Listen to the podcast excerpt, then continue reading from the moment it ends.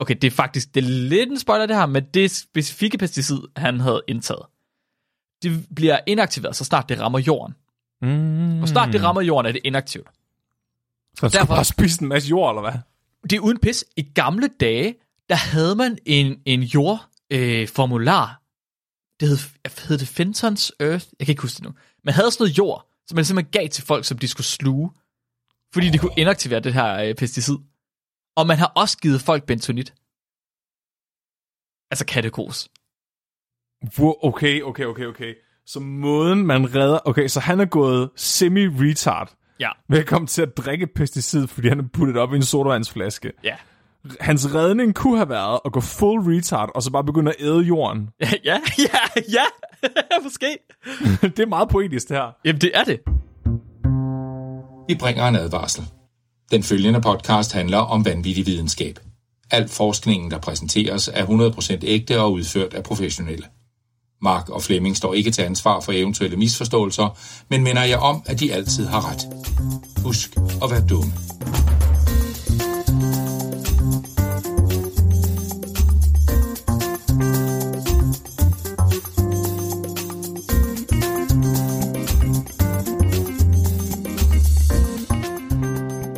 Hej alle sammen, og velkommen til Videnskabeligt Udfordret.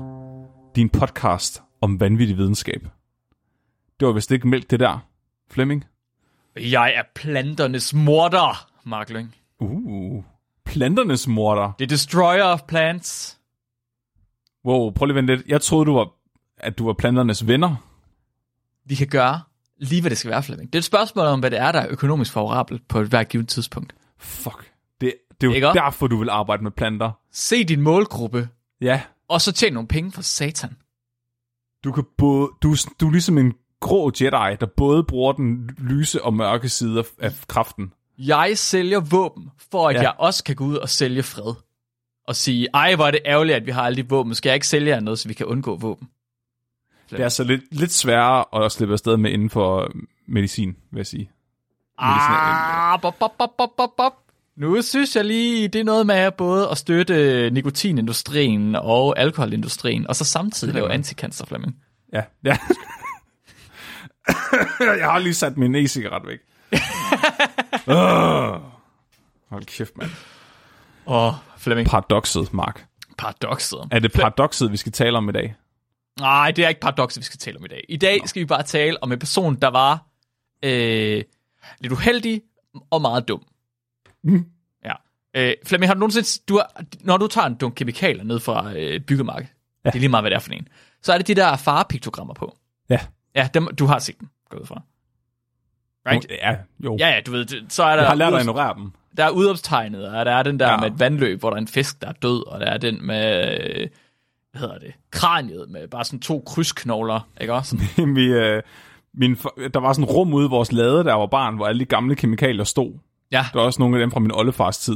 Mhm. Mm-hmm. Der legede mig og min søster altid ude og gik og kiggede på alle de der flasker og sådan ja noget. det er en rigtig god idé. Fik at vide, at vi ikke måtte lege derude, så gjorde vi det jo selvfølgelig med det samme. Hvorfor tror du ikke må lege det ud? Det var fordi, han sagde, at vi kunne dø af det, men vi var ikke helt sikre på, hvordan. Nej, øh, har du overvejet det sidenhen, hvordan man kunne dø af det? Måske var det de der gule skelethoveder, der var på flaskerne. Ja, ved du, hvad der skal til, før man dør af det?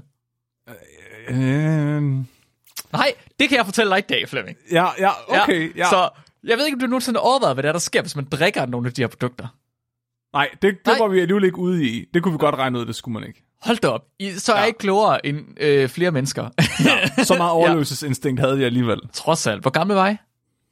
Det er ikke sådan noget børnehave, indskolingsalder. Ja, okay, okay, okay, okay, okay. Jeg vil sige, det er øh, høj IQ for børnehaver. lige Jamen der. altså, for fanden. Ja. Big. Øhm, så det er heldigt, at du ikke har overvejet, hvad der er, der skal til. Eller hvad der er, der sker, når man drikker de her produkter her. Men heldigvis, Flemming, så er der nogen, der har gjort det alligevel. Der er nogen, der lige har testet det for os. Så øh, i dag, Nå, der, hvad? ja, i dag der skal vi udforske konsekvensen af at drikke en lille bitte smule pesticid. Nå. Ja. Pesticid, altså som et plantegift. Plantegift, ja. Okay, øh, ja. Pesticid, ja, ja. Slå ukrudt ihjel, middel. Ja, jeg elsker insekticid. Kan man næsten gætte, at det er Ja. det til. Biocid, øh, jeg kan ikke huske, hvad det er, det er. Den synes jeg nemlig heller ikke er særlig intuitiv, men det er noget ret specifikt. Nå, Og pesticid er så den, der ikke er specifik, fordi det er mod alt. Og så er der fungicid og... Øh, Og der er ikke noget mod bakterier. Det hedder ikke bakteriesid. Der er også menneskesid. Menneskesid. Det søger ned. Der er patricid. Men, men, menneskesid. Paticid, ja, det er mod bryster. Nej, eller fædre. fædre. Nå, Nå, ja, øh, Flemming, dagens afsnit, det er tippet til os af Sune Pedersen. Og så skulle jeg bare lige hurtigt fortælle, at det involverer en historie, der er fortalt af Dr. Bernard Schuh. Så uh. det, er ikke, det er ikke min egen historie, det er en anden læges. En anden læge? Det er en læges historie. ja, okay. Okay. Er du klar, Flemming? Ja, ja, ja. Nice. Der er nogen, der siger til mig, at biocider mod baktusser. Se, det giver ikke mening. Hvorfor kalder man det biocid? Det giver ikke mening. Det er også lige meget.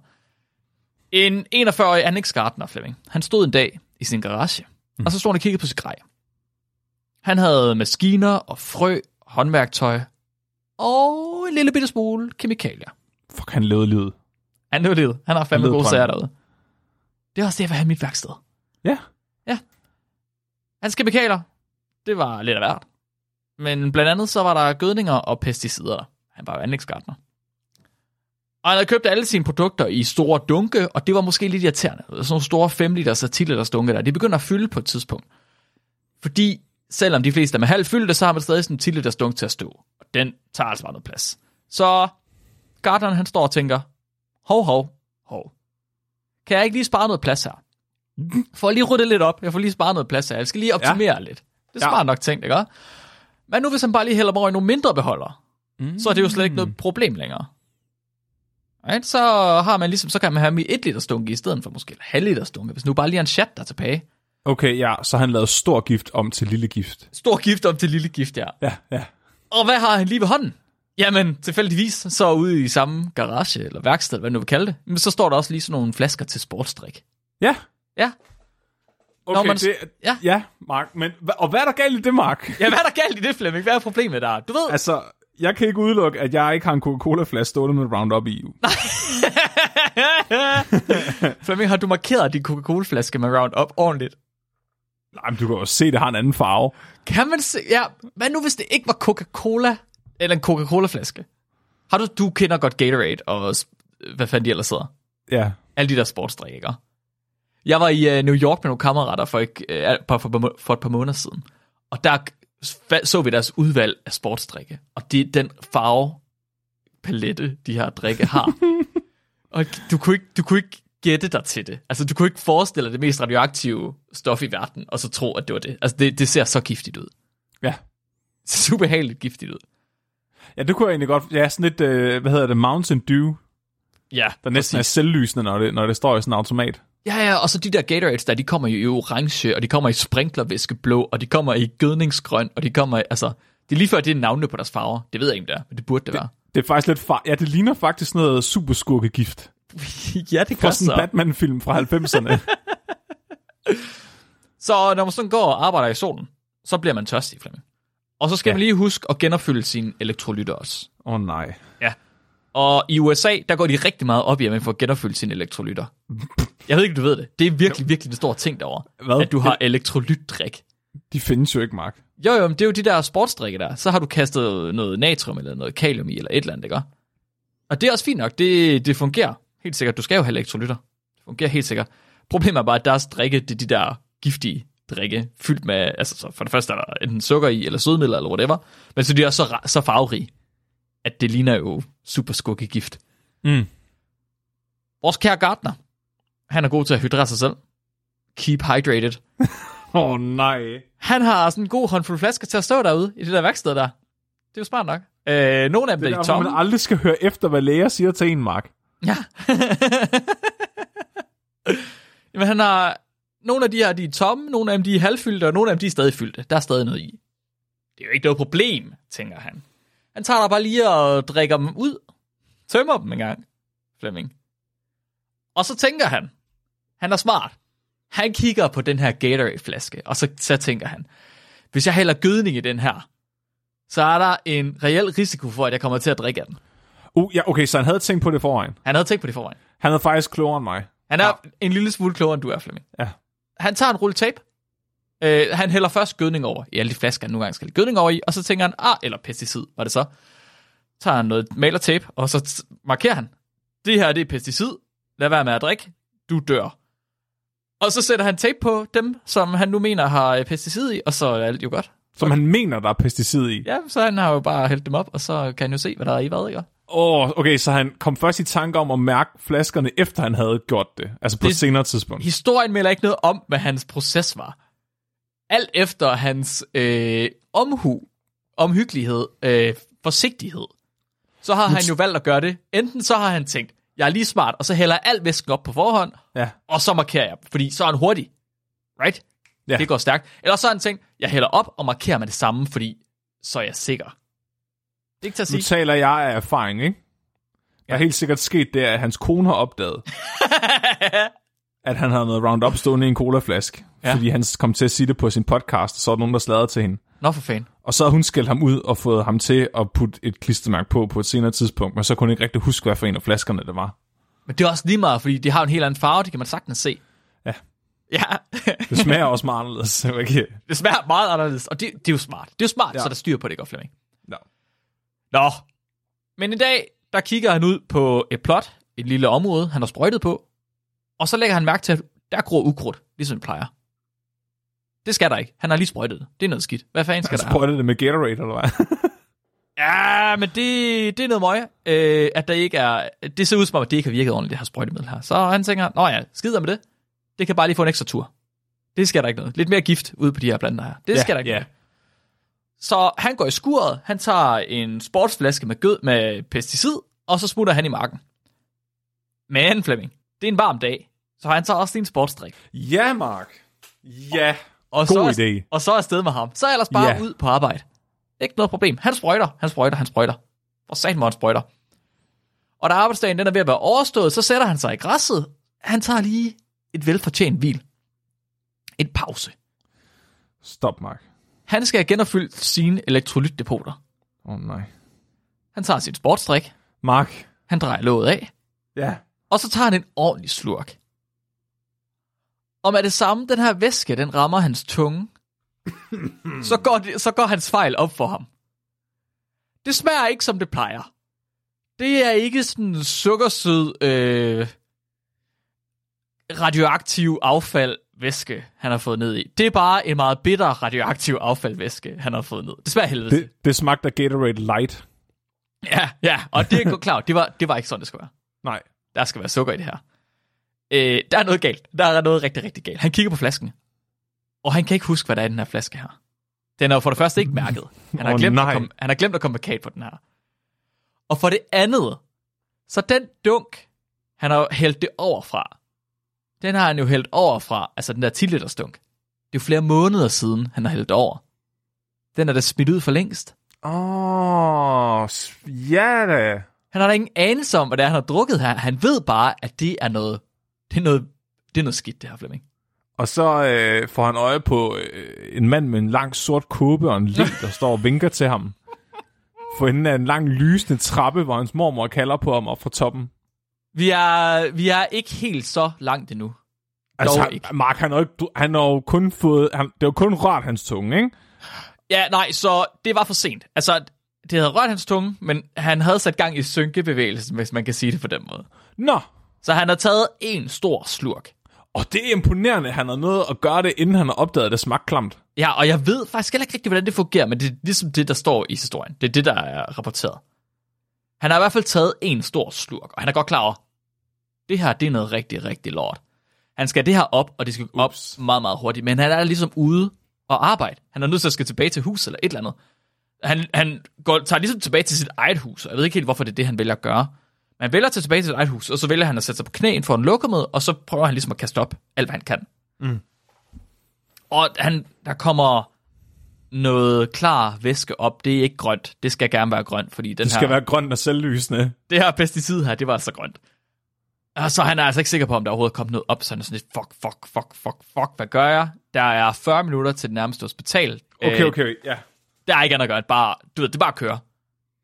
Så han sætter sig bilen, og så kører han selv, mens han bare er i panik, og han sveder, og han ved ikke, Det er så han, fucking ja. typisk amerikaner at være sådan, ej, det er alt for dyrt at blive hentet i ambulance. Oh yes. Jeg kører selv, mens jeg dør. Ja. Øhm, ja. Men han vælger at køre ind til det nærmeste hospital. Og han ankommer på hospitalet, og så fortæller han personalet, hvad der er, der er sket. efter han har stået i kø i en halv time. jeg tror måske, han har løbet hen og sagt, ja, jeg, jeg er akut. Jeg er i gang med at dø! Ja. Hurtigere end normalt! Så uh, han ved jo ikke, hvad for pesticid det er, og det er jo rimelig væsentligt for, hvad den videre behandling den er. Der findes mange forskellige Uh. typer pesticider, og alt efter, hvad det er for et kemikalie i, hvad for et aktivt stof det er, så er behandlingen meget, meget, meget forskellig. Okay, nu har jeg hørt efter, når du har lavet nogle af de andre afsnit, ikke? Ja. Så det her, det er meget afgørende for, hvilken Pokémon det er svagt overfor. Oh. Om det er bladtype, eller om det er insekttype, eller øhm, de der grønne, Mark. Så hvis nu, at det er et, et pesticid, han har drukket, Ja. så skulle de jo bruge en ild-Pokémon imod det. Aha, okay. Men hvis det er en insekttype pesticid, så skulle de bruge en øh, ild-Pokémon også. Hvorfor virker ild egentlig ikke mod alt andet end vand i Pokémon? ja, det burde det ikke? Ild burde bare være alt overskyggende. Det er derfor, børn altid vil have Charizard, Mark. Mm. Jeg kan godt se problemet. Så han, det er et plantepesticid. Ikke også? Så det var til at sprøjte mod ukrudt. Så langt, så godt. Men der findes stadig sindssygt mange forskellige. Du sagde selv, du havde Roundup til at stå i din colaflaske. Det er glyfosat, ja. der er aktivstoffet der. Hmm. Right? Og der findes, jamen jeg ved ikke, hvor mange der findes. Der findes så mange, at du nærmest ikke kan tælle dig til dem. Okay, så det er for at have sådan en modgift. Det er ligesom, hvilken Ja, slange ja, man ja. er blevet bidt af-agtigt. 100%. Det er for at have en modgift. Det er fordi, at den specifikke, det specifikke aktivstof går ja. Ind og gør noget meget specifikt inde i kroppen. Og, Og det, du- kan, det kan være forskel på, om du dør om halvanden time, eller om du dør om halvanden uge. Hvis, Hvis han, han er. løber ind på skadestuen. Jeg er blevet Ja. bidt af en slange, jeg er blevet bidt af en slange. Ja. Sådan, okay, ja. ja. hvordan så den ud? Den var lang. den havde ikke nogen ben. Hvor ringene? Eller var der ringe på? Ja. Ja. Øh, så de kigger, de kigger på ham. Og de er sgu ikke sådan helt tilfredse. Det er sådan et, øh, du ved ikke, hvad det er. Hvad fanden skal vi gøre? Altså, okay, nå. Så de giver ham aktiv kul. For det første, aktiv kul, det er jo sådan en helt almindelig ting, man får, hvis der man har indtaget et giftstof, fordi det absorberer ting. Og så det, du bruger til filtre, til at filtrere vand med. Mm. Så de stopper aktiv kul ned i, ned i maven på ham. Øhm, og håber, at det ligesom kan være med til at absorbere noget Det af det fandme, det er ligesom, når man hælder kattegrus ud over en olieplet. Ja, ja. Jamen, det, Jeg bare... det, er faktisk, det er faktisk sjovt, du siger det, fordi kattegrus, ja, noget af det er lavet af bentonit, og bentonit, det er sådan et, øh, et opsugningsmateriale. Det er sådan et, et syntetisk materiale, men det er lavet til at suge ting op med. Så bentonit er kattegrus, men kattegrus er også bentonit. Okay. Og øh, i gamle dage, fordi, okay, det er faktisk, det er lidt en spoiler det her, men det specifikke pesticid, han havde indtaget, det bliver inaktiveret, så snart det rammer jorden. mm. Og snart det rammer jorden, er det inaktivt. Så han derfor- bare spise en masse jord, eller hvad? Det er uden pis. I gamle dage, der havde man en, en jordformular. Øh, formular. det hed, hed det Fentons Earth? Jeg kan ikke huske det nu. Man havde sådan noget jord, som man simpelthen gav til folk, som de skulle sluge. Fordi de kunne inaktivere det her øh, pesticid. Og man har også givet folk bentonit. Altså kattegrus. Hvor, okay, okay, okay, okay. Så måden, man redder... Okay, så han er gået semi-retard. Ja. Velkommen til at drikke pesticid, fordi han har puttet op i en sodavandsflaske. Ja. Hans redning kunne have været at gå full retard, og så bare begynde at æde jorden. Ja, ja, ja, ja. Måske. det er meget poetisk, det her. Jamen, det er det. Så de giver ham aktiv kul, bare som en, du ved, hvis det virker, så virker det. Og ellers så får de ham til at tisse i en kop. De skal have en urinprøve fra ham, fordi øh, pesticidet er i urin. Så man kan teste for pesticidet i urinen. Nå, ja, ja. Ja. Så øh, de får hans urin, og så tester de den. Og de har et specifikt kit, fordi de har allerede en idé om, hvad det er for pesticid. Eller de ved i hvert fald, hvad det værste pesticid, det kunne være, det er. Og det er der udviklet et specifikt testkit imod. Eller for. Mhm. Det er tilførsel af et enkelt kemikalie til urinen. Og når man tilføjer kemikaliet, hvis pesticidet er til stede, så bliver det grønt. Og der kommer sådan en sky, der ligner et dødninghoved. Nu ved jeg ikke, hvilken farve det havde, det han drak. Men jeg har set billedet af hans urin. Og det er så grønt, at det, det ligner det, man ville tegne, hvis man skulle tegne radioaktivt affald. Nej. Åh, ups. Og det er altså ikke særlig godt, Flemming. Så mysteriet er løst. Det værste, det værste tænkelige er sket. Ja, øh, okay, så det er det næst værste pesticid. Det, hvis det havde været det værste pesticid, så havde det også virket den her test, men så er det blevet lilla i stedet for. Det er det næst værste, men det er stadig rigtig, rigtig, rigtig, rigtig lort. De går tilbage til ham, og så fortæller de ham, at han kan forvente total organnedlukning. Og det er inden for en dag. Hva? Kan de ikke gøre noget? Jo, det kan de. De kan i hvert fald prøve. De, de, hvis de skal gøre noget, så er de nødt til at lægge ham i et kunstigt koma, så de kan styre hans åndedræt udenom hans lunger. Fordi de forventer, at alle organer slår ned, så de skal kunne styre iltmænding i hans blod. Uden at han ligesom kan gøre noget. Vi bliver nødt til at transplantere en ny krop til dig. Ja, Fuck, Mark. Mark! du, ved, du ved ikke, hvor tæt du er på. Åh oh, nej, åh oh, nej, åh oh, nej, åh oh, nej. Den her mand her, han lægger sig fladt ned, han siger, ja, fuck, ja, altså gør hvad I vil. Øh, her er personen, der skal bestemme, hvad der skal ske, hvis jeg, når jeg er uden bevidsthed, og øh, her er telefonnummer til familie. Please slet min historik på Google Chrome. Ja. Øh, han får mulighed for at øh, sige farvel til sin familie, fordi det er muligvis sidste gang, han ser dem vågen. Han bliver lagt i et koma, og han får at vide, det er ikke sikkert, du vågner igen. det er kraftedme farligt at rydde op ude i sit værksted. okay, det her det er fuldstændig sindssygt, Flemming. Det er, det er dommedagsscenariet, fordi han er kommet til at drikke af den forkerte sodavandflaske. Hvad fuck er det, der foregår? Hvad er det, der er sket her? Så, den her gartner her, han behøvede faktisk slet ikke fortælle, hvilke pesticid det er, han havde indtaget, fordi hospitalspersonalet kunne kigge på ham, og så havde de allerede en mistanke. Og det er fordi, at der er to pesticider, som er så hyppigt forårsagende af de her gift, altså, øh, giftsituationer, at dem har man specifikke tests for, specielt i USA. Mm. I 70'erne og 80'erne var der rigtig, rigtig mange, der kom til at drikke de her af en eller anden grund. Og det er højst sandsynligt, fordi at det har været en almen praksis. Det er fuck, det er deres skyld, vi- at det er så svært at få fat i gode ukrudtsmidler. At det, du vil være overrasket.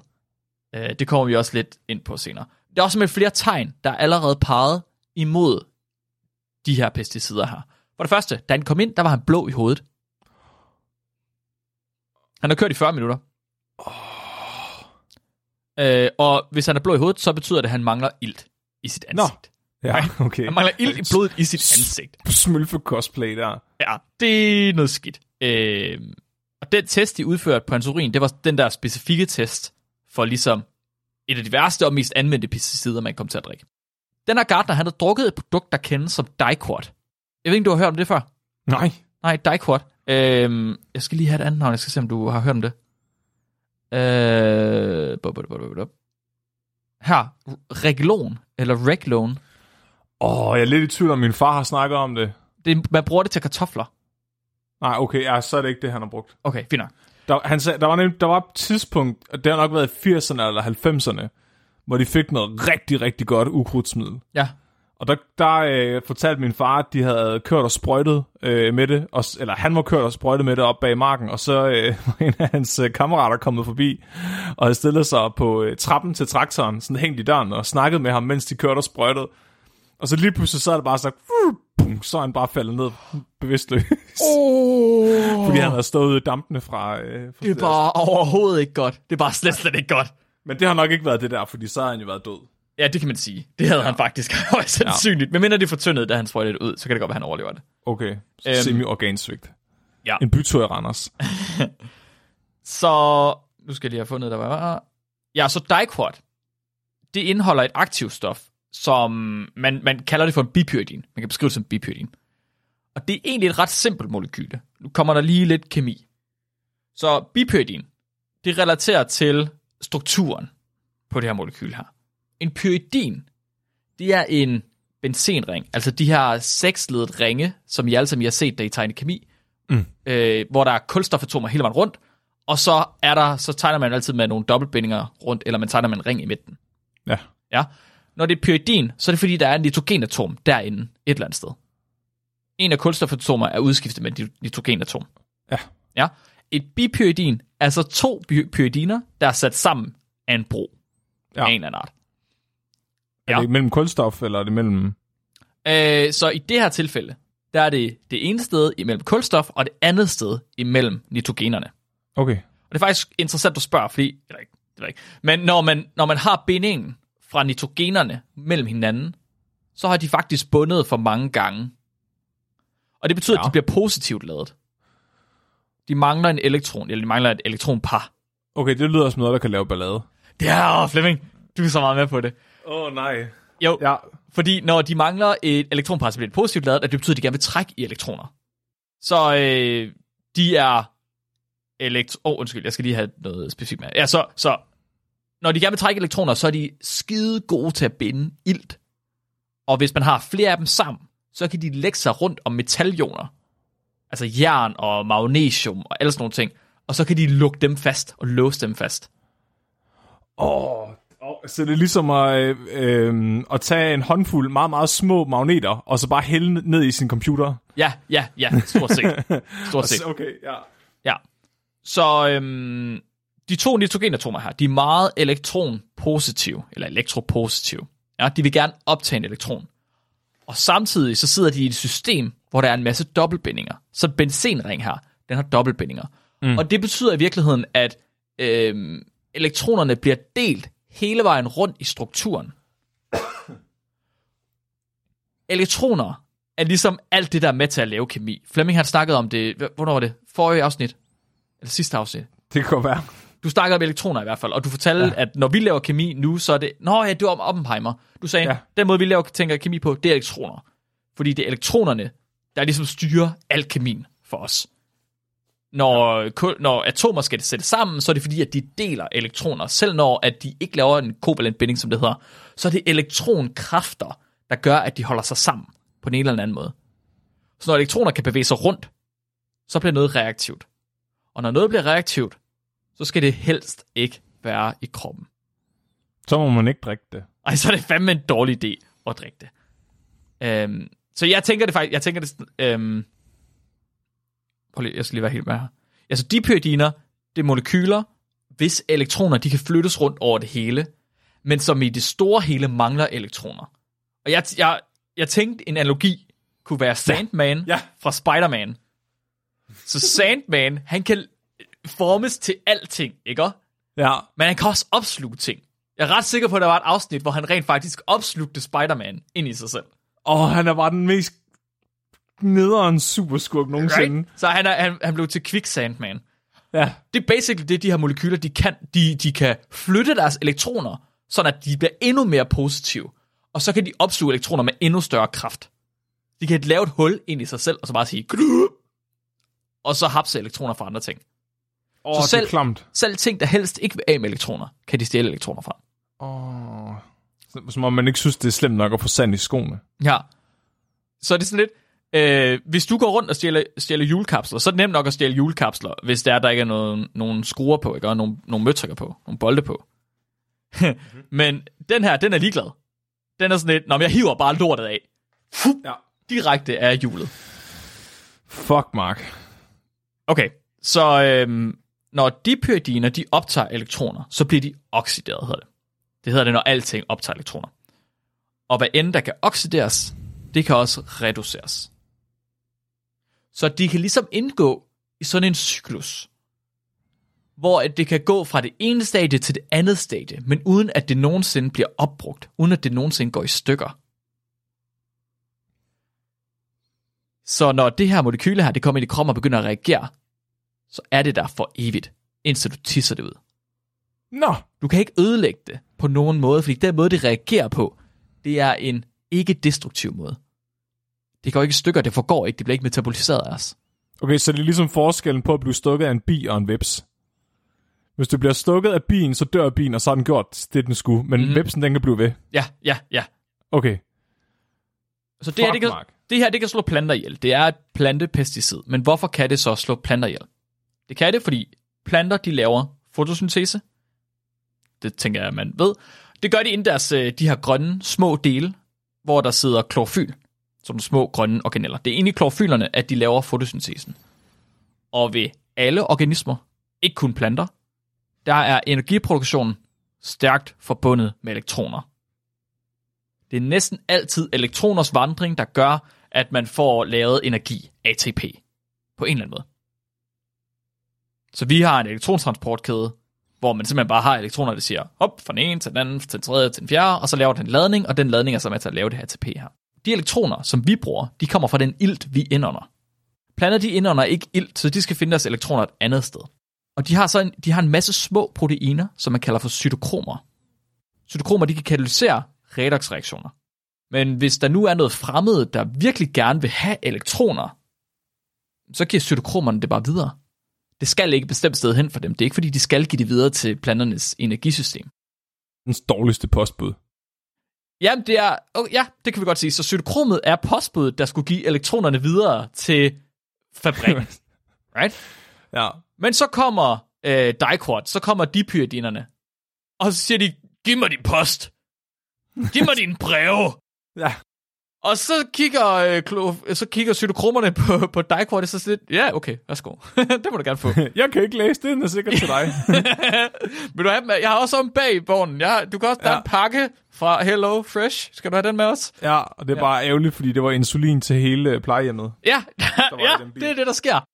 Så øh, cytokromerne, de giver bare videre, de er ligeglade. Det, det er ikke vores problem. Der står ikke nogen adresseliste på vores, øh, på vores seddel. Øhm, så når man sprøjter planter med diquat, eller øh, bipyridiner, så hopper pesticidet ind i planternes klorofyler, og så hapser det de elektroner, der egentlig skulle være brugt til fotosyntese. Så diquat, det kommer ind, og det bliver oxideret, men det bliver ikke 100% oxideret. Det er også lidt mærkeligt, Flemming. Så normalt, når ting reagerer i kemi, så får det to elektroner, eller det afgiver to elektroner. Eller så deler man et elektronpar. Det er noget med Charles Manson, det der. Det er noget med Charles Manson, ja, lige præcis. Men bipyridin får kun én elektron. Det får ikke to elektroner. Åh oh, nej. Og når Det er ligesom noget... de der psykopater, når de skruer op for lyden på fjernsynet, at de så lader den stå på et ulige Ja, tal. det står, der står på et uligetal, ja. ja, det som må man ikke er fem. Nej, Ja. ja, præcis. Så når noget det kun får en enkelt elektron, så bliver det ultrareaktivt. Nå, Diquat, det får en elektron, og den kan den ikke lide. Den vil helst af med. Den giver den videre til et iltmolekyle. Ilt med ekstra elektroner, det bliver kalder man superoxider. What? Tager den elektronen, men den vil ikke have den? Ja, så det er hele redoxreaktionen, ikke? Den tager, den tager elektronen, det er oxidationen, men så giver den videre, det er reduktionen. Det er derfor, Fuck. det er en cyklus, ikke? Den bliver ved med Et at kunne blive oxideret, og så kan den bare give elektronen videre, og den giver det videre til et oxygenflemming, eller til et ilt, øh, en iltmolekyle. Så iltmolekylet får én ekstra elektron, ikke to. Og så bliver den til et superoxid. Må jeg godt smage din is? okay. øh, superoxider, de er mega reaktive. Og de er hele grunden til, at vi har noget, der hedder antioxidanter. Øh, at vi ligesom, at det, folk de går så meget op i, at man skal spise antioxidanter. Simpelthen fordi, at når ild bliver oxideret, så begynder det at fuck med ting. Øh, det begynder at ødelægge vores DNA, det begynder at ødelægge vores fedt og vores proteiner, og alt andet, du ligesom kommer i tanke om. Så derfor så findes der også systemer, der kan lave det om til brintovrilte, hydrogenperoxid, H2O2, og brintovrilte kan igen neutraliseres til vand. Mm. Men okay, no harm, no foul, right? Så hvis, hvis, det, hvis, bare, hvis planten bare kan ligesom fjerne det, hvad er problemet så? Jeg ved det. Ja, Planter kan ikke tisse. planter kan ikke tisse. Flemming. Er det rigtigt? Er det derfor? Planter kan ikke tisse. Åh, oh, fuck, jeg hører efter i dag, mand. Planter kan bare overhovedet ikke tisse, og hvordan fanden kommer man så af med det her pesticid? Det er derinde, indtil planten dør. Du har fået, det, det er kommet ind i den her levende organ. Prøv, at, prøv lige at høre her. Hvis nu, at det var dig, Flemming, og du fik et eller andet kemikalie på dig, som hopper ind i din krop og gør, at du, din, at selvom du trækker vejret, så kan du ikke få luft. Og du kan uh. ikke komme af med det. Ja, så du bliver kvalt, mens du trækker vejret. Du bliver kvalt, mens du trækker vejret indefra. Det er problematisk. Og der er ingen måde, at du kan komme af med det på. Det er det, der sker for de planter her. Jeg elsker alligevel, at vi bare sådan... I primitive skabninger, I har endnu ikke udviklet tissemanden.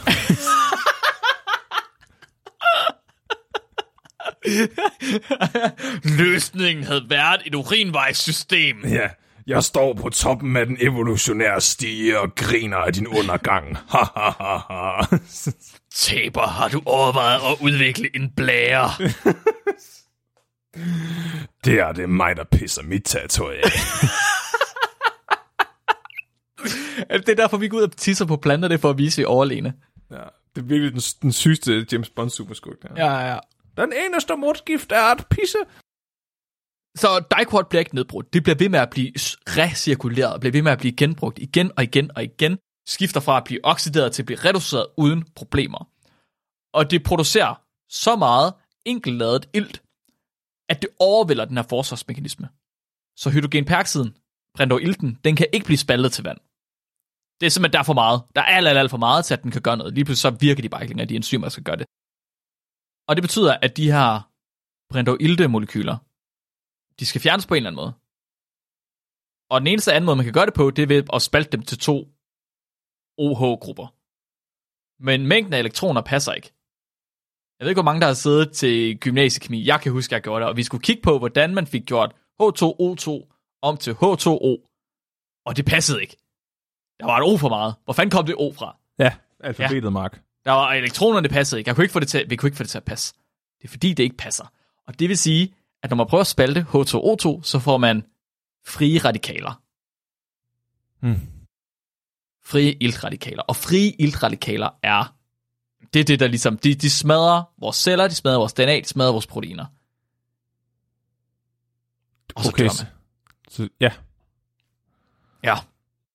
Dicort, det er, det er virkelig ondskabsfuldt. Det er et voldsommere giftstof, end nogen af de kemiske krigsvåben, vi har brugt indtil nu. Det er, næsten, det er næsten lige så slemt, som hvis han var kommet til at drikke Coca-Cola. At det, at det er lige før. Ja. Det er meget, meget, meget tæt på, det vil jeg sige. Jeg vil sige, et, et liv med diabetes, ah, det er lige deroppe af, er det ikke det? Jo. Det er det. Mountain Dew, Mark. Ja. Øh, og, men, men, altså, det har faktisk lidt overrasket, om man ikke har brugt Dicot, eller dens fætter Paraquat tidligere. Altså Fordi- i, i Første Verdenskrig eller Ja, sådan som noget. krigsvåben, altså som kemisk krigsførsel. Men ja, det var jo fordi, de nåede kun lige at opdage, at kemisk krigsførsel var en ting, før de fandt ud af, sådan, okay, det, det, er, det er så klamt det her, De- vi er de nødt nåede til at jo-. De nåede at bruge det der insekticid. Øh, Cyclone Z, tror jeg det var. Cyclone Jamen, hvor- X ja. eller sådan noget. Var det ikke Det var- Første Verdenskrig det hele, basically? Nej, fordi øh, det var... Øh, så første verdenskrig, det var jo Harper, ikke? Det var ham, jeg snakkede om. Kan du huske, det er ham, der lavede den Ja, der... med sennepsgas. Ja, ja, ja, var det sennepsgas? Eller var det Nå. klorgas? Jeg tror, det var klorgas. Ja, det var der, hvor det, hvor det var så, hvor, det, hvor man ikke kunne se det. Ja, Men det var, hvor de, hvor de så fik syre i lungerne og Ja. døde, Mhm. og fjenden troede, at de fakede det, fordi det så så mærkeligt ud. ja lige præcis. Øh, og så øh, var det, at da han ligesom var blevet øh, disgraced, og folk de havde ham og sådan noget, så hans familie var jo jøder, så under 2. verdenskrig, der begyndte man at bruge det her cyklon et eller andet. Og så var det, at, at jeg kan ikke huske, om han ligesom var levende til at opleve, at hans familiemedlemmer blev gasset med cyklon. Åh, oh, fuck. Fordi man brugte, det var det, man brugte med at tage gas øh, jøderne med Fuck. under 2. verdenskrig, under holocaust, ja. Ja, okay, ja, på den måde var kemisk krigsførsel, kan man sige, ja. Ja. Om ikke andet, øh, hvis man havde, du ved, virkelig, virkelig, virkelig gerne vil slå nogen ihjel virkelig, virkelig hurtigt, så er det bare, det er ikke dicort, man skal sprøjte med, det er noget, der hedder paraquat i stedet for. Det er en lille smule anderledes, nitrogenerne er en lille smule anderledes, og det betyder, at det kan gå igennem vores hud. Du behøver ikke engang drikke det. Der er et case med en gut, der sprøjtede sig selv mellem benene. Han stod med sådan en sprøjte mellem benene, og så lækkede sprøjten. Han stod og legede, han tissede på planterne. Ja, med sin, med sin paraquat, og så er det bare røget ud over hans ben, og så gik hans lunger i stykker. Åh. Ja. Jeg skal til at lade være med at gå med rygsprøjten med shorts på. Ja. Er Roundup Øhm. meget farligt, Mark? Hvad? Hvad? Hvad? Er Round, Mark, er Roundup meget farligt? og på huden? Jeg ved det faktisk ikke. Jeg har ikke undersøgt det til i dag. Okay, Jeg tænkte jeg godt vil på det. det. Jeg vil Jeg- ikke vide det. Jeg, jeg tror, du skal nok ikke drikke glyfosat, men jeg ved ikke, Nej. hvordan det er få på fingrene. Okay. Det er ikke Jamen, sikkert. så havde jeg været død for længe siden. Øhm, nå, det, så dicort er fucked. Det er sindssygt. Det tager ikke specielt lang tid fra man har sprøjtet, til det fungerer. Til bladene begynder at visne. Det anbefales, at man bruger det i fuld solskin, sådan at øh, plant, og pladen, øh, planterne skal være i vækst, fordi de skal ligesom være i aktiv fotosyntese. Ja. Så Flemming, det svarer til at waterboard dig. Det svarer til, at du er i dit livs bedste alder, og du er lige gang med at tage en indånding, og så hælder jeg bare vand ned i hovedet på dig. Det er det, man gør. Og jeg bliver ikke ved, før du dør af det. Ja, det er det, man gør mod planter. Og det er, det, det, så det, det er virkelig effektivt til at nedviste planter, og det fungerer mod så mange planter, at man faktisk ikke rigtig bruger det mod ukrudt. Man bruger det mere mod afgrøder, man gerne vil visne ned. Man bruger det bare mod alt. Ja, mod alt. Altså for kartofler vil man gerne visne ned, når man skal høste dem, ikke? Mm. Du vil gerne have fjernet toppen. Øhm, så derfor så er det, det er meget, meget, meget brugt til at sprøjte på kartofler til lige en høstsæson. Jeg tænker ikke, det er lovligt i Danmark længere. Det kunne jeg næsten ikke forestille mig. Det kommer vi til. Fuck. Men Flemming! Flemming, Flemming, Flemming. Nok var patienten Gardner, men han var altså ikke en plante. Han laver ikke fotosyntese, han var ikke i aktiv vækst. Hvorfor bliver han syg? Det er fordi, Flemming, at mennesket har også cytokromer. Og vi har det samme forsvar mod iltradikaler, som planter har. Faktisk så er det her system, som jeg snakkede om, med cytokromer og med øh, hydrogenperoxid, det er et af de allermest konserverede systemer i naturen. Jeg har undersøgt det i min PhD til bakterier. Det findes også der. Undskyld, hvad? Ja, og det, det findes overalt, og det fortæller bare lidt om, hvor giftigt ilt er. Fordi, altså, det kommer af ilt. Det er fordi ilt gør nogle fucked up ting, så vi er nødt til at sige, åh, oh, stop, stop, stop, stop. Nu er vi lige nødt til at neutralisere dig ilt. Der er en masse jokes, og jeg kan ikke huske, om vi har sagt det på podcast før, men der er mange, der joker med, Nå, men alt er jo giftigt, så det kan være, at det faktisk er ilt, der slår os ihjel. Øh, ja, det er det. Det er ilt, der slår os ihjel. Det er frie radikaler, som kommer af elektronerne, fordi at det er den eneste måde, vi kan, vi kan leve på. Det er sådan, vi ja, designer. Okay. Så normalt slår de også bare langsomt ihjel, men det kan Ja. godt, man kan godt speedrun det. Ja, lige præcis. Man kan godt speedrunne det. Det er det, man gør med Dicquad. Man speedrunner lige en gang. Ja, men ja, fedt. Ja, man tænker, øh, det her liv her, det går ikke hurtigt nok. Kan vi ikke, øh, kan vi ikke bare komme lidt videre? Hvor hurtigt kan jeg, komme, hvor hurtigt kan jeg få 100 stjerner i Mario? Bum, jeg stiger afsted. Fuck, Og hvor, når- er det, hvor er det sygt, at og de, fuck, men planter trækker jo ikke engang vejret, Mark. Planter trækker fucking ikke engang vejret. Det er lige meget. Det står bare ihjel. Det er fucking ligegyldigt. Så når forsvarssystemet bliver overvældet i mennesket, så bliver den her Brindov Ilde jo nedbrudt på en anden måde.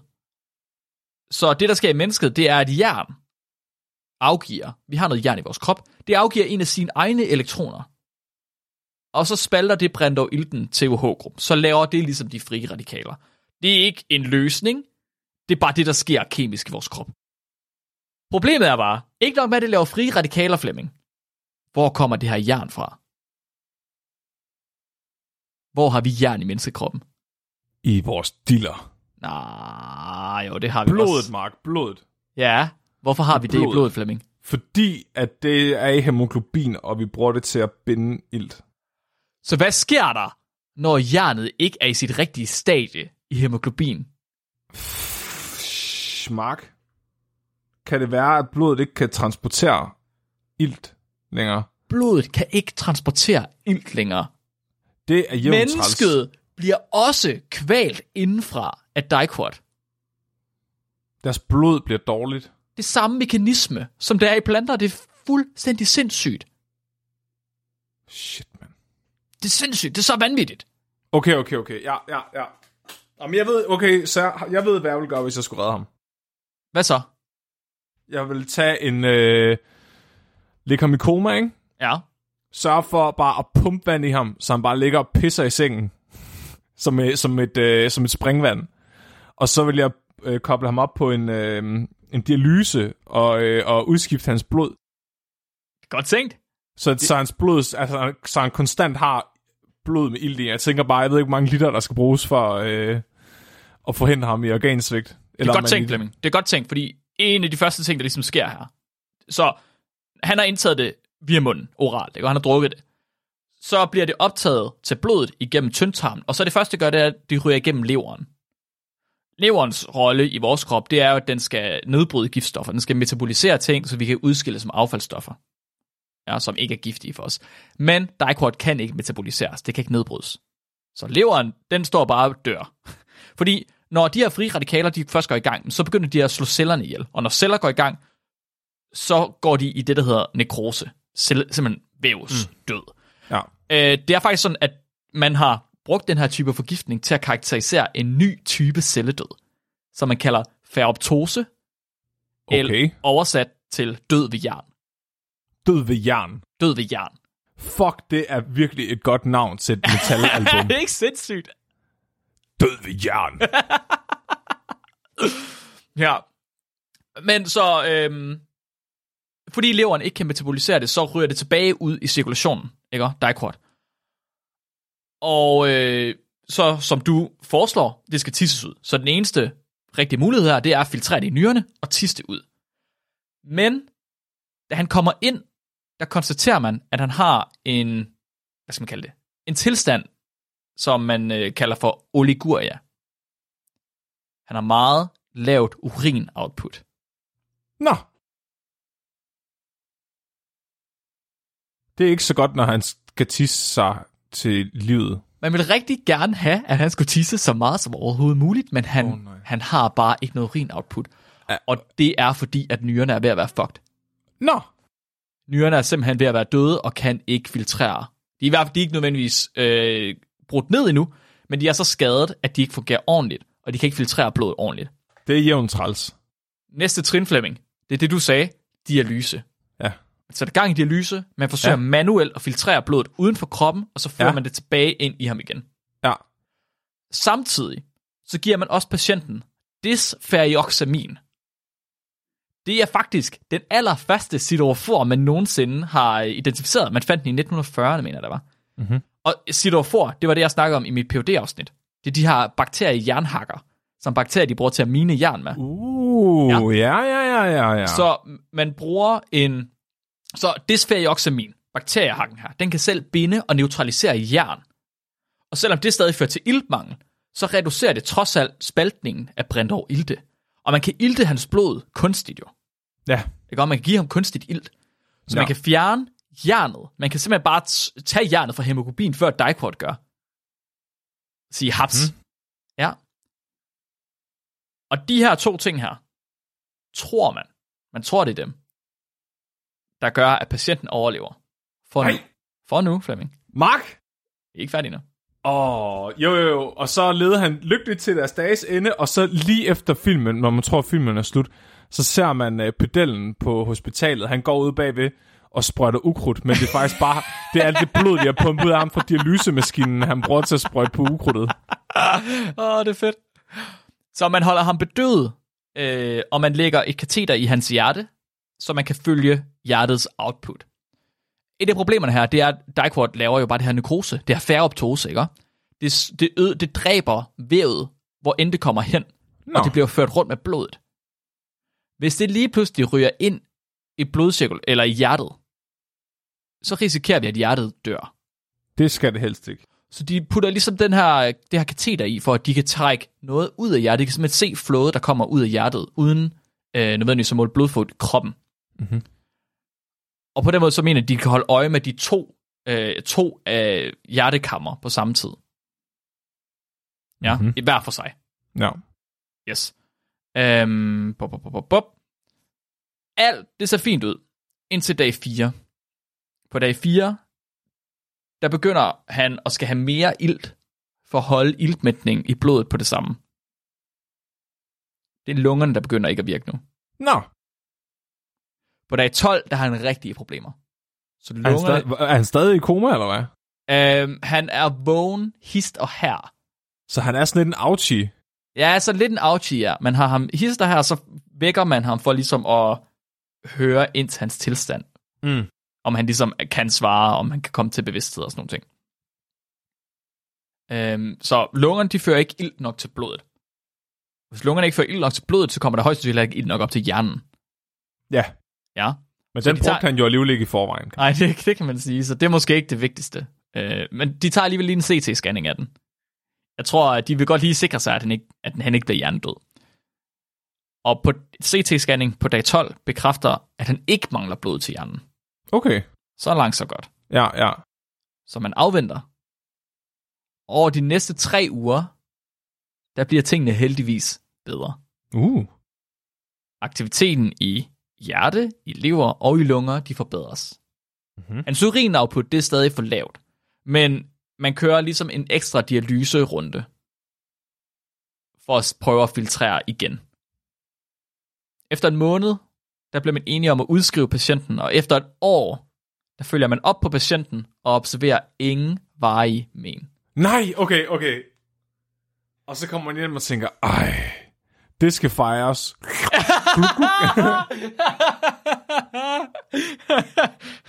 uh, en Gatorade. Ej. Ah, for helvede. Han købte en ukrudtsbrænder, da han kom. Ej, det håber jeg fandme, mand.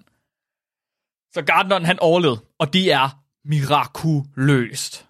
Andre, de har langt fra været lige så heldige. Altså prognosen, da han kom ind, for at han overlevede, var 15% sandsynlighed, og det var kun fordi, han kom ind så tidligt, som han gjorde. Shit, mand. Det her, det er en af de, altså noget af det allermest dødelige, du kan gøre ved dig selv, det er simpelthen at komme til at drikke det her. Det er bare dumt. Rigtig, rigtig dumt. Men også lidt imponerende. Mm-hmm. Og noget, jeg kunne have gjort. Ja. Uden tvivl. Jeg har Så- lige fået, ja, Ja. vi har tech support på, der fortæller mig, at jeg højst sandsynligt får kraft af det der Roundup der. ja, nå ja. Men jeg holder op med at gå og sprøjte Roundup uden handsker og i shorts den anden gang. Du skal jo, du skal jo cancel et eller andet, Flemming. Ja, ja. Det gør. Øhm, så, bare at få det samtidig med, med, øh, med lungekancer. Vi timer det. ja, så ved man ikke, hvad det er for en af dem, der gør det. Nej, præcis. Bare en enkelt slurk af koncentreret gødningsmiddel, eller koncentreret pesticid, undskyld. Det slår 85% af alle ofre ihjel, alle patienter ihjel. Bum, bum. Det værste er, Flemming, man ved faktisk ikke, hvorfor at der er nogen, der overlever. Hvorfor de her 15% de overlever. De behandlingsmetoder, man har, dialyse, det er sferioxamin, kun, øh, hvad hedder det, aktivt kul, Mm. de burde virke i teorien. Men i praksis, der har de vist sig at have ret varierende udfald. Ja. Nogle artikler, øh, folk de har testet forskellige ting. De har testet desferioxamin både på mus og på rotter og på mennesker. Nogle artikler ser, at det virker, og det er specifikt mod dicrot. Jeg siger bare lige igen, det er så vigtigt, eller det øh, er vigtigt, jeg ved ikke, så hyppig en, en forgiftning, det her det er, at man har undersøgt, testet specifikt behandlingsmetoden mod det her giftstof. Anyway, folk har testet, om hvordan det her sferioxamin det virker mod dicrot patienter og mod dicrot øh, behandlet mus. Nogle ser, at det virker, nogle ser, at det overhovedet ikke virker. Totalt varierende resultater. Okay. Det samme med dialysen. Dialysen er et åbenlyst første trin, mm. Man skal ja. pisse det ud. Det skal ud af nyrerne. Så selvfølgelig ja. dialyse ud og få det filtreret ud i blodet. Af en eller anden grund, så bliver det bare ikke filtreret ordentligt fra. Åh, oh, oh, nederen. En, en anden case, der er meget, meget, meget tæt på den her, havde faktisk præcis det samme. De brugte også dialyse. Han havde også drukket dicrot. Han havde også drukket en slurk. Ja. Han døde af det. Ja, okay. Og man ved ikke hvorfor. Ved ham, der kunne man se et specifikt punkt i hjernen, hvor at øh, man ved, at når man når hjernen begynder, jeg tror det er, når hjernen begynder at mangle ilt, at Ja. så lyser det her punkt op. Det kaldes den røde nucleus, eller den røde nuclei. Det er det, der gør, at man får en virkelig god orgasme, hvis man kvæler sig selv. Ja, det kan godt være. Nej, det ved jeg ikke. Jeg gætter bare. Uh, nu, nu tager vi det for gode varer. Ja. Og, men det var ikke sket ved ham her, patienten. Og man ved ikke hvorfor. Der var et case med en lille pige, der havde drukket Paraquat, som var det her, du ligesom kunne sprøjte på dig selv, og så kunne du dø af det. Og hun overlevede også uden nogen behandling. Nå. Det var bare sådan øh, mirakuløst. Så man ved faktisk ikke rigtigt, hvorfor at folk de overlever af det her. Man ved, hvorfor de dør. Det er ret, det er ret nemt. Men man Mm. mm. ved ikke rigtigt, hvad man skal gøre. Man har de her behandlingsmetoder, og man kan gøre, hvad man kan. Men den her forskningsgruppe, som har, eller for, øh, lægegruppe, I guess, er en toksologigruppe, som har arbejdet med dicot-forgiftninger og paraquat-forgiftninger de sidste 20 år, 40 år. Det er dem, der har skrevet om den her case her. Og de er stadig sådan Hmm. lidt, vi ved faktisk ikke, hvad det er, vi skal gøre. Vi har arbejdet med det i 40 år, og vi er stadig ikke sikre på, hvad vi skal gøre. Sejt. Det er syret. Køb Det- mukotsbrænder. Altså, jeg synes, det er syret. Det er fuldstændig taget ud af et medicinsk drama. Det er, når man ser House, eller øh, The Good Doctor, eller Grey's Anatomy, eller whatever. Det er altid sådan Ja. nogle sindssyge historier, hvor der kommer en eller anden ind, og sådan sådan, Nå, men jeg drak bare et eller andet, som jeg ikke lige var sikker på, hvad var. Det er sådan, Nå, okay, hvad så? Og så lige pludselig så kaster de blod op ud over det hele, og så biber alle maskiner, og så sådan, åh, oh, fuck, for min proportionsstudie, lige med det samme! Ja, og den, og den der visuelle test der, hvor man kan se, at hans tiste bliver grøn, og man kan lige se... Ja, ja. Øh, Meget dramatisk. Ja. Kæft, mand. Så øh, en, øh, Du spurgte ind til, om det her det er lovligt i Danmark. Ja. Ja, det her det er nogle år siden efterhånden, at det her det er sket. I USA, der kan du købe dicot i et hvert øh, byggemarked. Nå, sådan. I Dicot og paraquat. Det Fuck, mand. Ja. Men I- et eller andet sted, det er den naturlige selektion, Mark. Ja, ja. Ja, ja, fuldstændig. Væk med dem. hvis, ikke du kan, hvis ikke du kan forskel på din cola og din, øh, din Nej. pesticid, Ja. Så er du sgu også selv udenom det. Nå, Så selvfølgelig, ja, okay, så det, i USA, det kommer egentlig ikke bag på mig. nej. I EU, der forbød man salget af Reglon, som det hedder kommercielt, men som er Dicquat, i 2019. Okay, det er ikke så længe siden. Men jeg ved ikke, om du har hørt det. Der har været nogle historier. Ja. Øh, de har været sådan lidt sporadisk. Hvert eneste år, så hører man om, hvordan at danske kartoffelavler, de har fået dispensation til stadig at bruge reglon. Ja, fordi til at starte med, der var det sådan lidt, vi har ikke andre muligheder. Vi skal have slagtet de her planter, så vi kan høste dem. Men det er så blevet til, at de har fået dispensation i 2019, i 2020, 21, 22 og også i 23. Og nu begynder der at være folk, der ligesom råber lidt op om, nu er det vist ikke en nøddispensation mere. Nu skal vi snart have fundet på noget andet end det her reglon. Ja. Kan du ikke bare tage en, øh, en slagklipper og, øh, og slå toppen af kartoffelplanterne? Jamen, jeg tror, problemet er, at det, der, er for, der er for meget arbejde i det, det er for besværligt. Okay. Jeg tror, at det her, det, er- det er så meget nemmere, så meget hurtigere, og du ved, landmænd skal bare virkelig kigge på deres bundlinje. Det skal bare gå stærkt, og det skal være billigt. Ja, ja, ja, ja. De skal nå at blive færdige, ikke? Men øhm, kan jeg vide, om det er det, at der er nogen, der har brugt til at dræbe ørnene på Tåsinge med? Det kunne sagtens være en mulighed. Det var også sådan et øh, pesticid. Det er sindssygt, at man kan finde på det. Det forstår jeg slet ikke. Nej, at dræbe havørn. Ja, ja. Men det var vist heller ikke meningen, det var havørn, der skulle være død af det. Åh, oh, kæft, mand. Hvad ville de have slået ihjel? Øh, jeg, jeg, mit umiddelbare gæt, det var, at de ville have prøvet at slå en rev ihjel med det. Men, Nå. men, men det kunne også godt være, at personen var loko nok. Altså, det har højst sandsynligt været nogle af dem, der har haft jagten på Tåsinge, Ja. som var træt af, at de der fasaner, de bruger en hel masse penge på at sætte ud, øh, for at tage ud og skyde dem, blev dræbt af et rovdyr. Og så har de så lagt de havde lagt et øh, dødt rådyr ud øh, lige i starten af bukkejagten med, med det her gift i, og så var havren jo så landet og spist af den. Så de har i hvert fald forsøgt sig med at prøve at dræbe et rovdyr, som har dræbt deres fasaner. Okay. Og så har det virket rigtig godt. Det er fandme ærgerligt. Det er ikke Nå, Flemming. Man kan, argument, man kan argumentere for og imod det her reglon om kartoffelavler skal lov til at bruge det, og Ja. ja. så videre og så videre. Det er en helt anden diskussion. Det vil jeg slet ikke gå ind i. Det vigtigste af alt det her, Flemming, det vigtigste, der er, det er, at der i de sidste 20 år, også på den dunk, som den her mand han havde, har været en sikkerhedssætning. En ansvarsfraskrivelse på flasker med Dicquat. Og jeg, jeg regner med, at den her gartner, han husker den her sikkerhedssætning resten af sit liv. Der står på de her flasker. Lad være med at hælde det her over i beholdere, der tidligere har indeholdt mad eller drikkevarer. Ja, tak. Ja tak. Jo, tak for det, Mark. Det var en vild historie. ja, tak til Sune for at sende den ind. Det var virkelig, uh, det var Kæft, virkelig mand. genialt. Masser af kilder. Perfekt. Det var virkelig et videnskabeligt udfordret afsnit, det her. Mm. Masser af videnskab og lidt historie. Det var perfekt. Ja, dejligt. Jeg er lidt jaloux over, at du fandt sådan en god historie. Ah, også, altså, jeg lige sige, at jeg læste op på den på meget kort tid. Jeg er helt sikker nogle detaljer, jeg misser. Det tror vi ikke på, Mark. Men det var så god en historie, at den var, det var heldigvis dejligt nem at skrive ud fra. Tak for det. Jamen, øhm, Mark, Ja. oven på det her, Mm. er du så klar til et lytterspørgsmål? Ah, for fanden, totalt.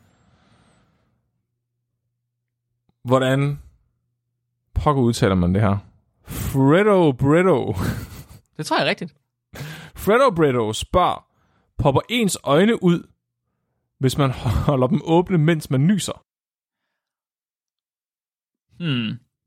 Jeg tror, at det er faktisk det er et spørgsmål, der er undersøgt så mange gange, at vi burde kunne lave et metastudie af det nu. Jeg tror ikke, det kan lade sig gøre at holde sine øjne åbne, mens man nyser. Altså Mythbusters gjorde det. Nej, jeg tror ikke på, man kan. Nej, okay. Det er CGI. Det er Jeg tror simpelthen ikke, det kan lade sig gøre. Altså, de er jo også... Det var så special effects selvfølgelig, men øh, de er rigtig dygtige til special effects jo. Alle sammen. Ja. Har arbejdet på Star Wars og alt muligt. Det kunne Præcis. sagtens være, de havde snydt. Jeg tror bare ikke, det er fysisk muligt at hoste og, øh, undskyld, og nys og holde ens øjne åbne imens. Og derfor Okay. finder vi aldrig ud af det. Men jeg er sikker på, hvis det nogensinde lykkes for nogen, så flyver deres øjne direkte ud i atmosfæren. Hvad, øhm, så hvorfor tror du ikke det? Er mekanismen bag, er det lidt ligesom, at du ikke kan, du kan ikke bumme lumme uden at bimme lemme, men du kan godt bimme lemme uden at bumme lumme? Jeg kan ikke... Okay. Kan du det? Ja, du kan med lemme uden at bumme lumme. Kan du godt det? Hvis du virkelig skal skide, kan du så godt tisse uden at skide i bukserne? Ja, ja Flemming. Jeg har, det, jeg har det, som øh, moderne teknologi kalder for en ringmuskel. Ja, prøv at høre, det har jeg simpelthen ikke koordination til det der. Nej, og have en ringmuskel. Prøv, nej. Men prøv, når jeg skal på toilet, så kommer det hele ud på én gang. Hvis det er det, der- så er det sådan, det er bare nødt til at være. du er en høne. Du er en høne. Jeg ved, ja. Okay, hvis jeg ikke skal skide særlig meget, så kan jeg godt holde mig, mens jeg tisser. Men det, der skal ikke så meget til, for at, at du ved, Det, er bare jorden. jeg troede, du sagde det for sjov. Nej, det er jo en, en tillidsøvelse til ens egen dømmekraft, hver gang jeg tisser, for at vide, at jeg ikke skal skide bukserne. Mig. Det er ikke naturligt, Flemming. Jo, Det er ikke naturligt. det er bare fordi, du er sådan en, der ikke du er sådan en, der skider hver gang, du skal skide hele Du er tiden. simpelthen nødt til at lave nogle bækkenbundsøvelser. Mark, det er bare fordi, du ikke ved, hvad det vil sige at skulle på toilet. Kækles, Flemming. Hvad? Spænd i underlivet. Du kan træne det, mens du sidder og laver podcast. Mark, det er fordi, du ikke skider som en rigtig, en rigtig voksen, ligesom mig. Fordi jeg ikke skal sætte mig ned og bimme limme, hver gang jeg skal bumme lumme. Ja. Eller omvendt. Ja. Jeg er ret sikker på, at det sådan, børn har det sådan. Jeg ved ikke, hvad det er for en af dem, der kommer ud nu. nu. Nu hjælp mig. Jeg sætter mig bare ned, fordi så er jeg sikker. Ja.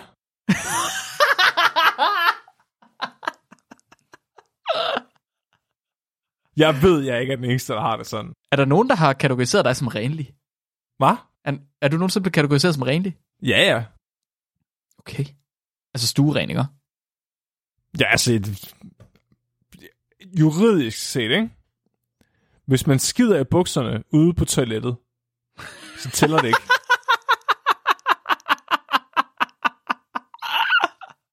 Det, det gør det ikke. Det, gør det, det tæller ikke.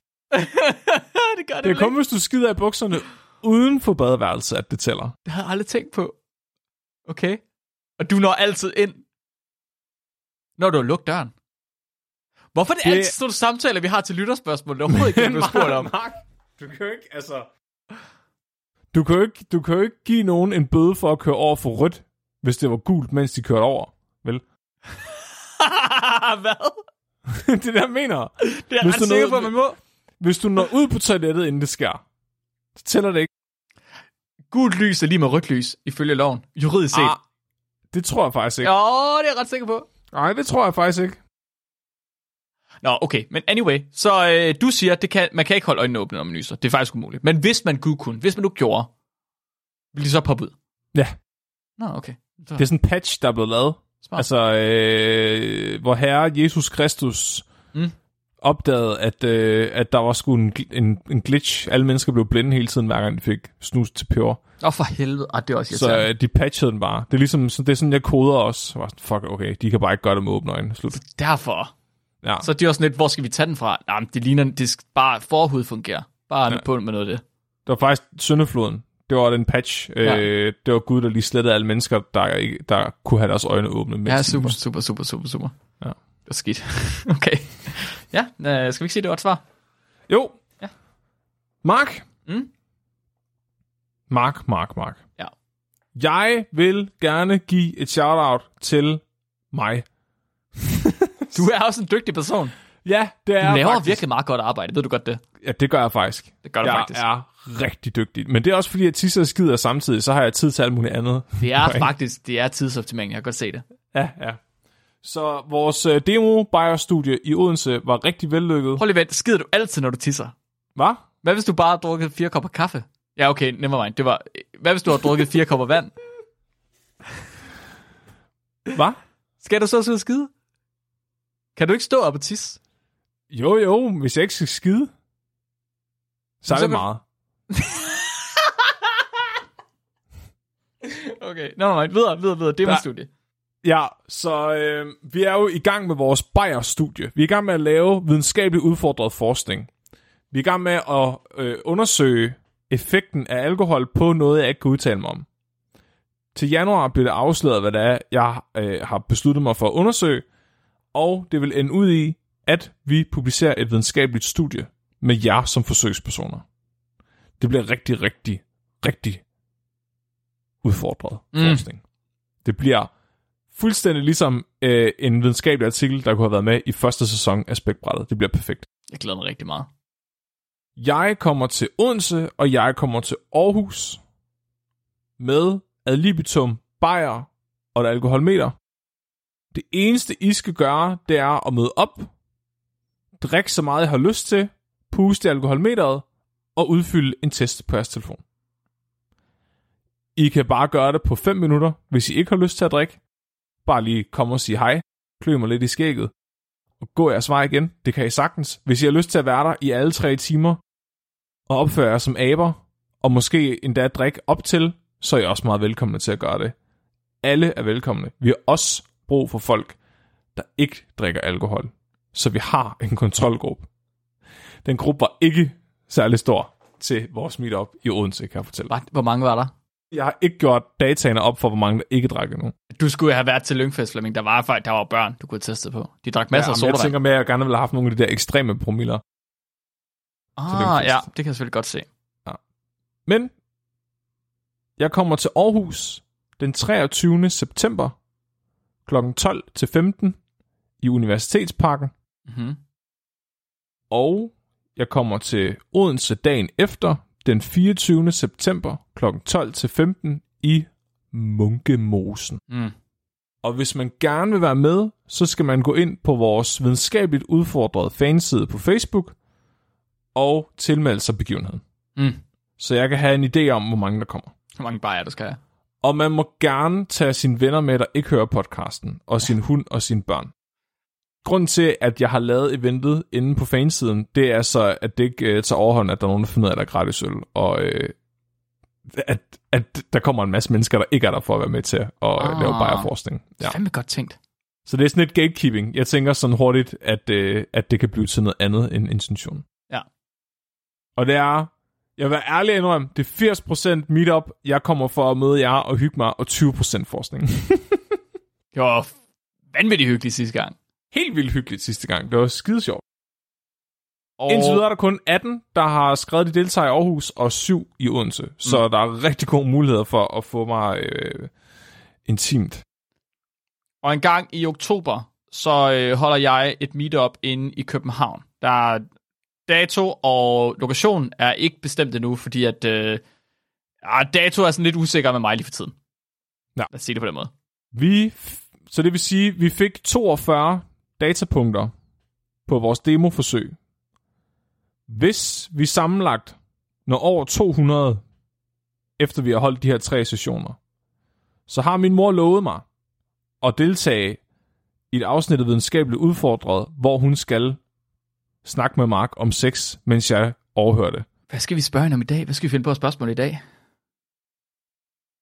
Jeg kan fortælle, at min mor glæder sig. Og jeg kan fortælle, at det kommer ikke til at ske, fordi jeg tror på ingen måde, at vi når op på så mange. Connie, der blev for nylig lavet et studie om øh, kvinders præference ved øh, analsex. Og jeg vil bare høre, om du er mest til penetrering eller til... Åh, oh, jeg skulle aldrig have sagt det. Uh-huh. Studiet påviser faktisk, at der ikke er så mange kvinder, der er til penetrering. Analpenetrering. Jeg tror, vi havde det med i vores øh, orgasmeafsnit. Du er så ulækker, Mark. Det er sådan en mandefantasi. Du er sådan et guskent menneske. Du er ikke... Din beskidte mund skal ikke i nærheden af min mor. Den her podcast er forresten ikke for børn, Nej, hvis I skal være i tvivl. nej. Det er rigtigt nok. Vi er ikke sponsoreret af Fedt og BR. Mega fedt, Mark. Flemming. Hold kæft, hvor er det godt. Ja. Nej. Ej, hvor der sker meget. Hvor laver du sindssygt meget sygt arbejde. Tak, tak, tak. Og næste uges afsnit bliver muligvis med en gæst. Uh. En kvindelig gæst. Uh. Ingen mindre end... Øh... Ej, nu bliver jeg lige nødt til at have alle hendes titler med. Og for helvede. Vi finder lige hendes titler frem. Nu håber jeg, at hun bliver tilfreds med de titler, vi finder her.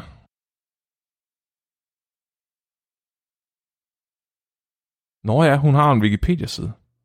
Det er jeg lidt jaloux over.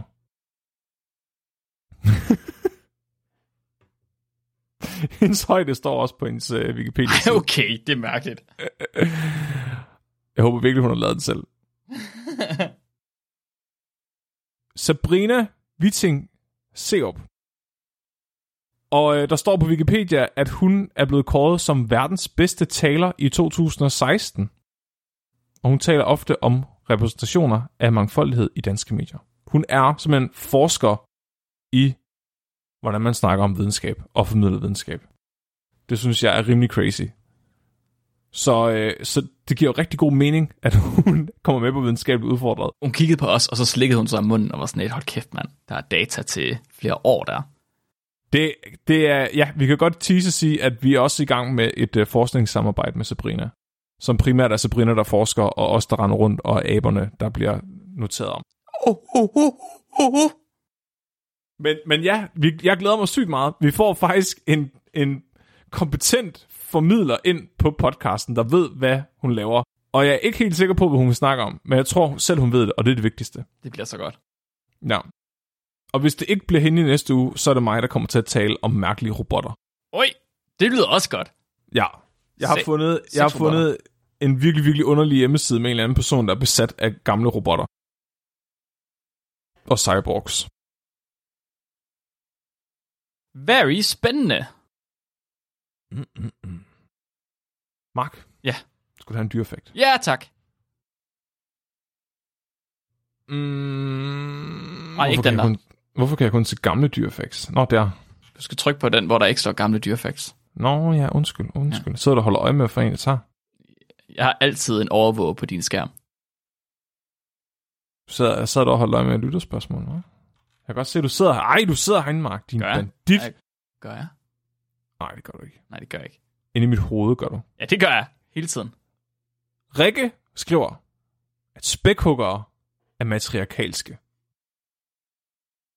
Smukt. Det burde vi også være. Hvad? Hvad? jeg skulle lige til. Tak, fordi du er blevet videnskabeligt udfordret. Jeg er Flemming. Og min navn er Mark. Husk at være dum.